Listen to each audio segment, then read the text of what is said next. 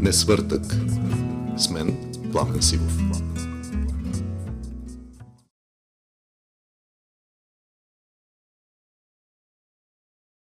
Казвам добър ден на Пламен Силов. Здравейте.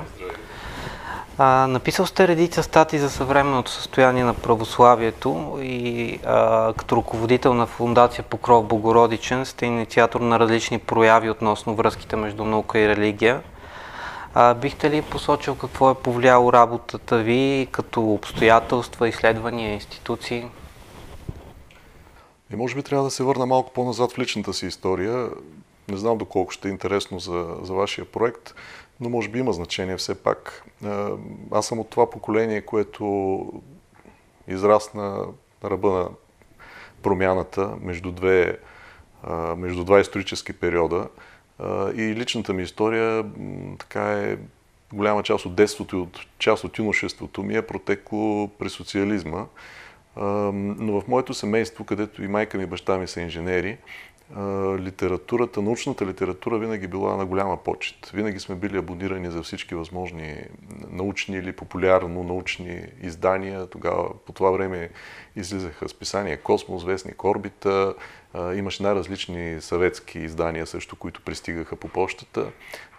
Вкъщи беше пълно с учебници по физика и астрономия, популярна астрономия, всякакви така нови научни теории за, за происхода на света. И разбира се, тази литература, с която тогава съм се сблъсквал, имаше и този много дълбок идеологически пласт, който предполагаше пълно изключване на религиозната интерпретация за света. В тази литература, с която съм отраснал, редом с научното, винаги вървеше едно така дежурно уточнение, че всички видове предишни или альтернативни обяснения за происхода на света, за неговия смисъл, за неговата телеология, са преодолени, са въпрос на някаква назадничевост, особено религиозните, религиозните интерпретации. Но така или иначе съм израсъл с голям интерес към науката и винаги това ми е било част от, част от живота да се интересувам от наука, от последните научни постижения в, в различни области и въобще от опитите за, за осмислене на света около нас. По-късно, разбира се, когато навлязах в православието, това при мен се случи в зряла възраст вече, не мисля, че съм имал някакви противоречия с, предишния, с предишните си интереси с предишните си убеждения. Нещата според мен се наместиха много, много нормално и много спокойно. Сега си давам сметка, че такъв тип преходи от един мироглед в друг много често са свързани с някакви вътрешни, душевни, интелектуални катаклизми, но при мен такова нещо нямаше. Не съм изпитвал в нито един момент някакви съмнения или някакви а, поводи да, да отхвърлям едното за сметка на другото. Смятате ли, че има някакви специфични аспекти или въпроси по отношение на взаимодействието между модерната наука и православието, а, които са от особена важност при обсъждането на тех, техните връзки и по тази причина би следвало да ги изведеме на преден план? Православието като християнство разбира се, има голямо отношение към, към етиката. И по отношение на етическите аспекти на съвременната наука, разбира се, че няма как да заобиколим фундаменталните принципи, които православието поставя пред личността и пред обществата. В този смисъл диалогът на, на ниво етични аспекти на, на съвременните технологии, на съвременните научни открития е нещо, за което винаги бих очаквал, че православието а, има какво да каже. А, и той има какво да каже не от позицията на някаква догматична обремененост, както се възприема отвън, а, а от позицията на една дълбоко практична и дълбоко проверена в вече 2000-летия житейска философия, освен всичко друго, освен като богословие. Затова и мисля, че всякакви форми на взаимодействие между наука от една страна и християнство, в частност православие от друга, във вид на някакъв диалог за всички възможни аспекти на съвременните научни изследвания е повече от желателна.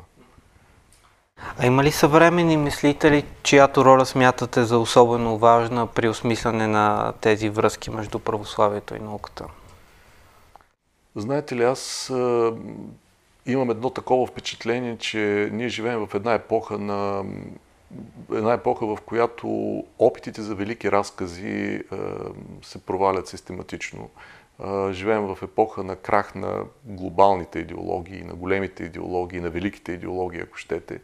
А, и в този смисъл, ако ме питате за автори, предпочитам по-предишните поколения автори. Ако трябва да кажа имена, предпочитам дебата Честъртън Бърнард Шоу, отколкото дебата Докинс, Анти-Докинс. В този смисъл съм някакси дете на своето време, може би.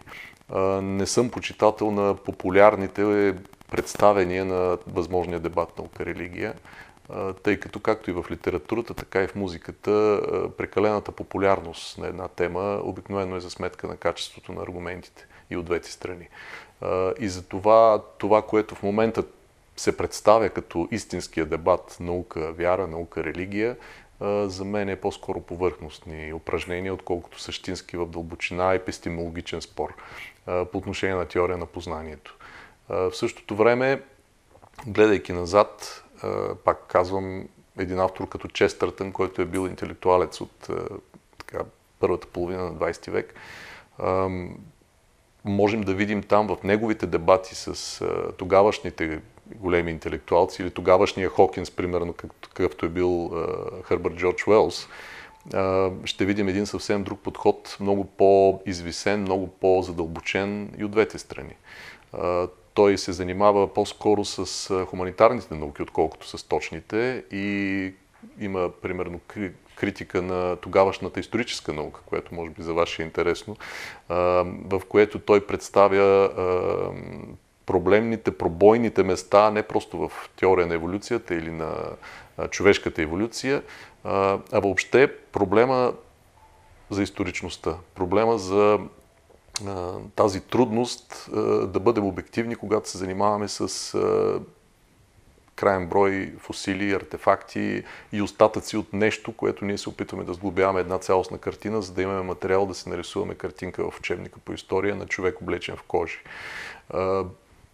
големите проблеми пред един такъв подход, пред е, една такава мисловна нагласа е, са очертани неведнъж, е, но за съжаление ние живеем в епоха, където и науката, и религията страдат от прекомерната си популяризация. В момента това, което се представя пред обществото за наука, за съжаление на нивото на жълтите публикации, топ американски учени разгадаха тайната на смъртта или тайната на живота. Нали. Това е нещо, което може да придобие виралност във Фейсбук, не винаги има някаква обективна ценност. Същото е и от другата страна. Същото е и публичната интерпретация на вярата. Все пак става въпрос за, освен за всичко друго, и за интелектуална традиция на 2000 години, която за да твърдиш, че познаваш, трябва да си изключително самоуверен. От другата страна, по отношение на науката, много е лесно да обобщим термина наука и да, и да забравим всъщност, че в самата теория на научното познание самите учени много често не се признават един друг като учени. Хуманитарите спрямо хората на природните науки, например. Има крайни позитивисти, които биха казали, че една дисциплина като история, една дисциплина като културология, антропология, етнология, че това не е собствено наука че това са друг тип интелектуални занимания, но не отговарят на принципа на научното познание, така както ги разбират точните науки. Затова и когато пък, пък си представим тясната специализация на, на съвременната наука, това, че някой го беше очертал много нагледно наскоро с един огромен кръг, с много голям радиус и някъде в там частта, секцията на, този, на, на тази окръжност, една миниатюрна секция, научния пробив в една такава област, представлява едно микроскопично а, пробив на една така много, наистина, много широк фронт. И това е науката в момента. Много тясна специализация. А, така че а, не можем да обобщим, много трудно можем да обобщим какво е всъщност наука. Ние дори на този въпрос не можем да дадем ясен отговор така че, когато говорим за дебат, наука, религия и съвременни автори, бих казал, че да, може би по-популярните представения на този дебат са в някаква степен легитимни на фона на едно така, усреднено обществено съзнание, но същински, наистина задълбочен епистемологичен дебат в момента не знам да се води на много високо ниво някъде. Така, следващия въпрос. До каква степен, по ваше мнение, православната традиция разглежда научното търсене като християнско призвание? Без да го формулира изрично по този начин, тъй като все пак съвременното разбиране за наука се е формирало в един сравнително късен спрямо историята на православието период. Вижте, християнството и в частност православието, това е синтетично отношение към света и към човек и към Бога. В този смисъл няма как да бъде разкъсано научното познание, всякакъв вид познание, художествените търсения и всички останали изяви на човешката природа от цялостния живот на личността. Пак казвам, без да бъде изрично формулирано като някакъв вид канон или догма, да се стимулира или да се окоръжава научното търсене, казано е познай Бога с цялото си сърце, с целия си ум. В този смисъл развитието на ума, развитието на интелекта винаги се разглеждало от, от православното богословие като част от призванието на човека за богоуподобяване. Като разбира се, умът, интелекта, това не съвпада с гръцкото понятие нус, което е, разбира се, по-широко и по, с много по-задълбочено философско съдържание. Но така или иначе, нека не забравяме, че старото познание на света, такова каквото го има не само в християнството, и в предишните религии, в културите преди да се зароди християнството, то е било холистично, то е било цялостно и е нямало ясна граница между наука и наука и всичко останало. Древните са имали, пак казвам, едно такова синтетично отношение, в което познанието на света е било неотделимо от познанието на себе си, от обясненията за происхода на света, от обясненията за причините на нещата, които наблюдавали около тях. Много по-късно става тая диверсификация на едното, което се откъсва от другото, знаете, просвещението, дори малко по-рано. Но при всички положения в момента мога да кажа, че православието по никакъв начин не е в някакъв вид конфликтно противопоставяне спрямо, спрямо науката. Дори едни такива сравнително съвременни светци, като свети Лукая, ясно Вознесенски, който е бил един от най-стъкнатите медици на своето време и учен и практикуващ хирург и в същото време е обявени за вече канонизиран за, за светец.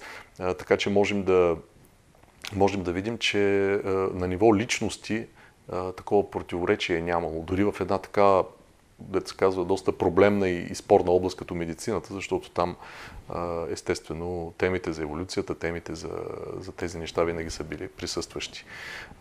Но не, не мисля, че има някакво имплицитно зададен, зададен конфликт в това отношение. А смятате ли, че тези връзки между православие и наука се променят в зависимост от националния контекст и има ли българския случай някакви специфични особености?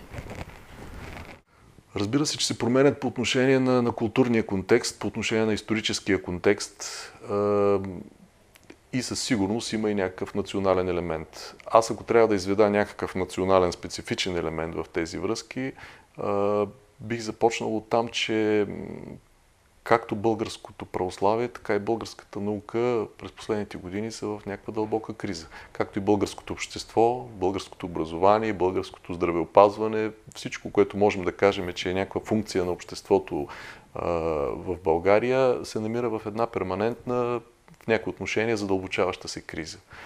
А, в това отношение можем да видим, че при нас нещата не са толкова интензивни, колкото би ни се искало по отношение на диалог, по отношение на опити за някакви съвместни изяви, за взаимодействие. Може би на ниво на хуманитарните науки има някакво такова взаимопроникване, доколкото една част от хуманитарите, и то от изтъкнатите ни хуманитари, се така изживяват като православно мислещи хора. Знаете, имаме такива имена в България. Но по отношение на диалога с точните науки, нещата, за съжаление, не са в цветущо здраве в момента. Тъй като мисля, че атеистичният елемент в българското образование, особено в областта на точните науки, в момента продължава да е доминиращ по инерция от миналото. От другата страна пък реакцията е, че всичко свързано с точни науки, говорим за богословието, което се преподава в семинариите и в богословските факултети, всичко свързано с точните науки някакси се заобикаля отдалеч като методика, като постижения, като възможности за диалог. Все пак в богословието винаги е присъствала дисциплината апологетика и една добра подготовка по апологетика в богословските факултети би следвало да води до много добро познаване на, на съвременните постижения на науката. Мисля, че това е някаква критика, която може да се отправи към богословското образование. От другата страна пък може да се отправи критика, че альтернативните теории за происхода на света, альтернативните въобще подходи към осмисленето на, на света и, и миро, миро, мирогледо оформящите а, така, парадигми, възможни парадигми, не са застъпени по никакъв начин в българската образователна система.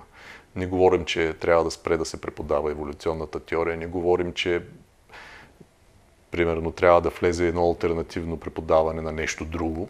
Но при всички положения мисля, че ще е полезно а, децата още от ранна възраст да знаят, че а, освен това, което в момента е доминиращо като научна парадигма, има и альтернативни може би не альтернативни в смисъл на така окончателна крайна опция за избор, но все пак и допълнителни, допълващи мирогледи, които, с които те би, добре, би било добре да се запознаят с оглед на това, че един културен човек би трябвало да познава много неща.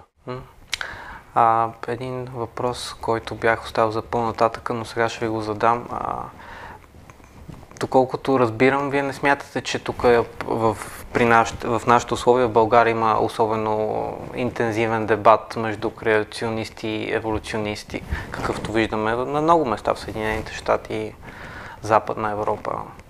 Знаете, че такъв дебат има и...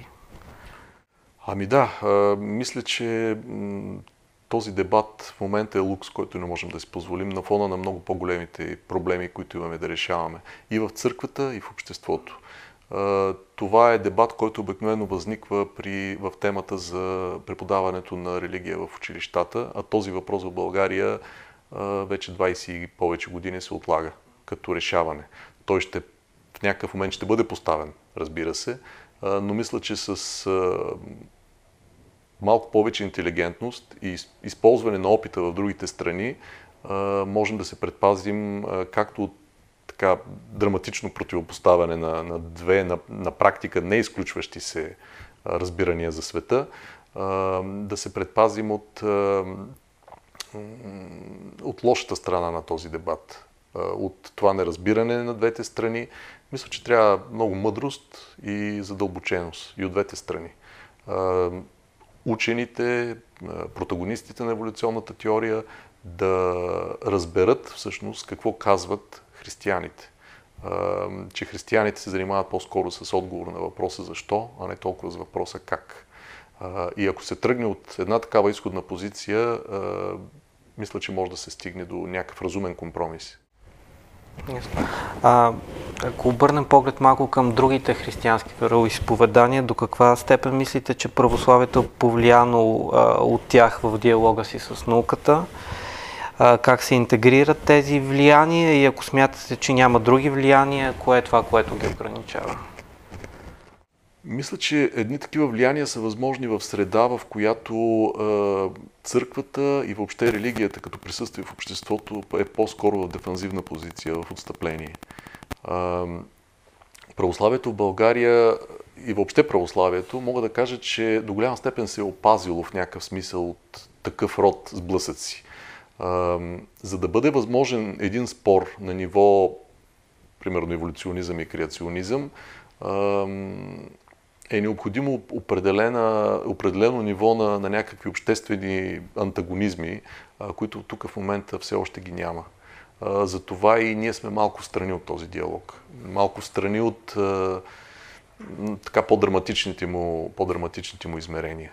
Но може би е въпрос на време той също да, да навлезе тук. И аз се надявам той да навлезе, отчитайки натрупания опит на други места. Защото все пак в този дебат, особено в католическия свят, са участвали много изтъкнати интелектуалци и от двете страни. И ще бъде жалко, ако тук нещата се развият на ниво така примитивно, как да кажа, примитивен спор на ниво щата Юта, примерно, или нещо такова. Или българска кръчма. Какви са според вас етическите измерения на технологичния напредък? Например, по отношение на изследванията в областта на изкуствения интелект, които влизат в фокуса на науката през последните години. И по ваше мнение, например, тези разработки в областта на изкуствения интелект и на различни други технологии ще поставят ли нови предизвикателства пред православието? В областта на изкуствения интелект един от големите проблеми е практическата невъзможност да бъде формулирано понятието интелект. Това не е просто терминологичен спор, това е реален спор, който се води, между другото, и от хората, които практически се занимават с това да разработват тези технологии. В момента това, което се разбира под изкуствен интелект, това са самообучаващи се програми, това са системи, които са способни да да отговарят на гласови команди, свързани с определени търсения в интернет. Но, но, но като цяло все още сме далеч от така наречената машина на Тюринг, ако се не лъжа, беше, беше термина. Тоест машината, този тест, който всъщност може да те заблуди дали говориш с човек или с машина, т.е. да не можеш да разбереш дали говориш с човек или с машина. Твърде сме далеч от, от това измерение на изкуствения интелект, което е имал предвид, примерно, Айзак Азимов или големите визионери и писатели фантасти от, от миналия век.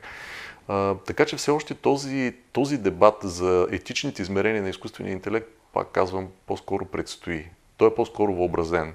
А, все още, да кажем, че ние сме на нивото на на кремъка, които се опитват, хора, които все още използват кремъчни сечива, пък се опитват да предвидят какво ще стане, когато започнем да използваме космически сувалки. наистина нещата са все още в зародиш и те са в зародиш не толкова на технологично ниво, колкото на концептуално ниво.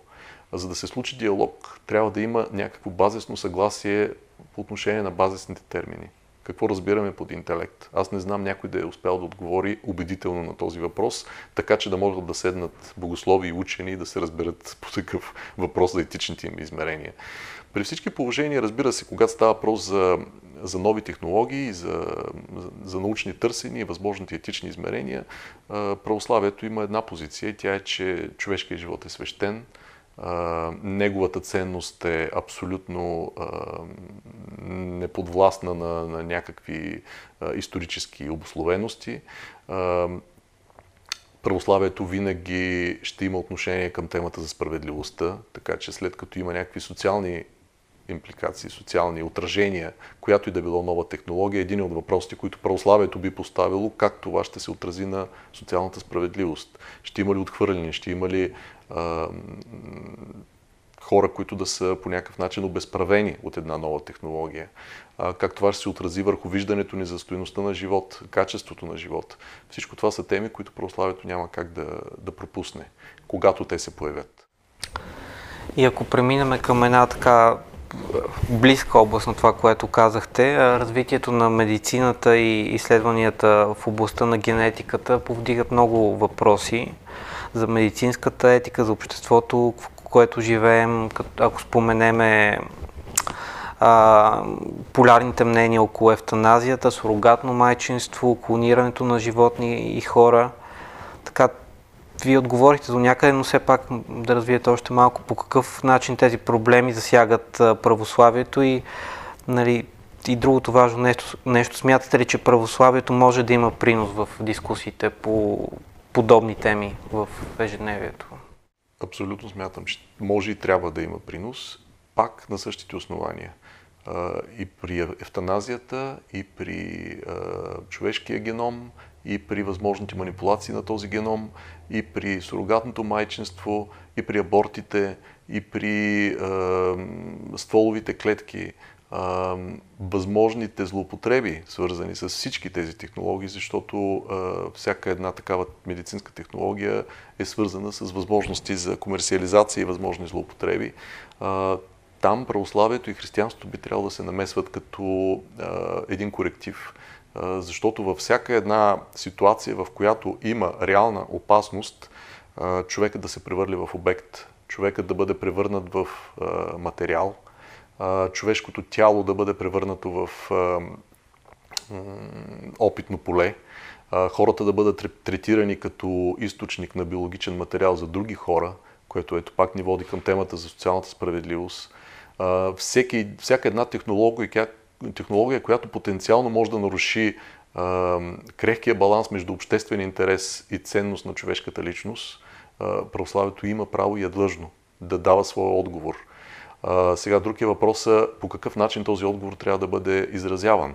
А, дали православието следва да настоява за законодателни ограничения, а, дали православието следва да настоява за м, така, чисто законови преследвания на тези, които нарушават.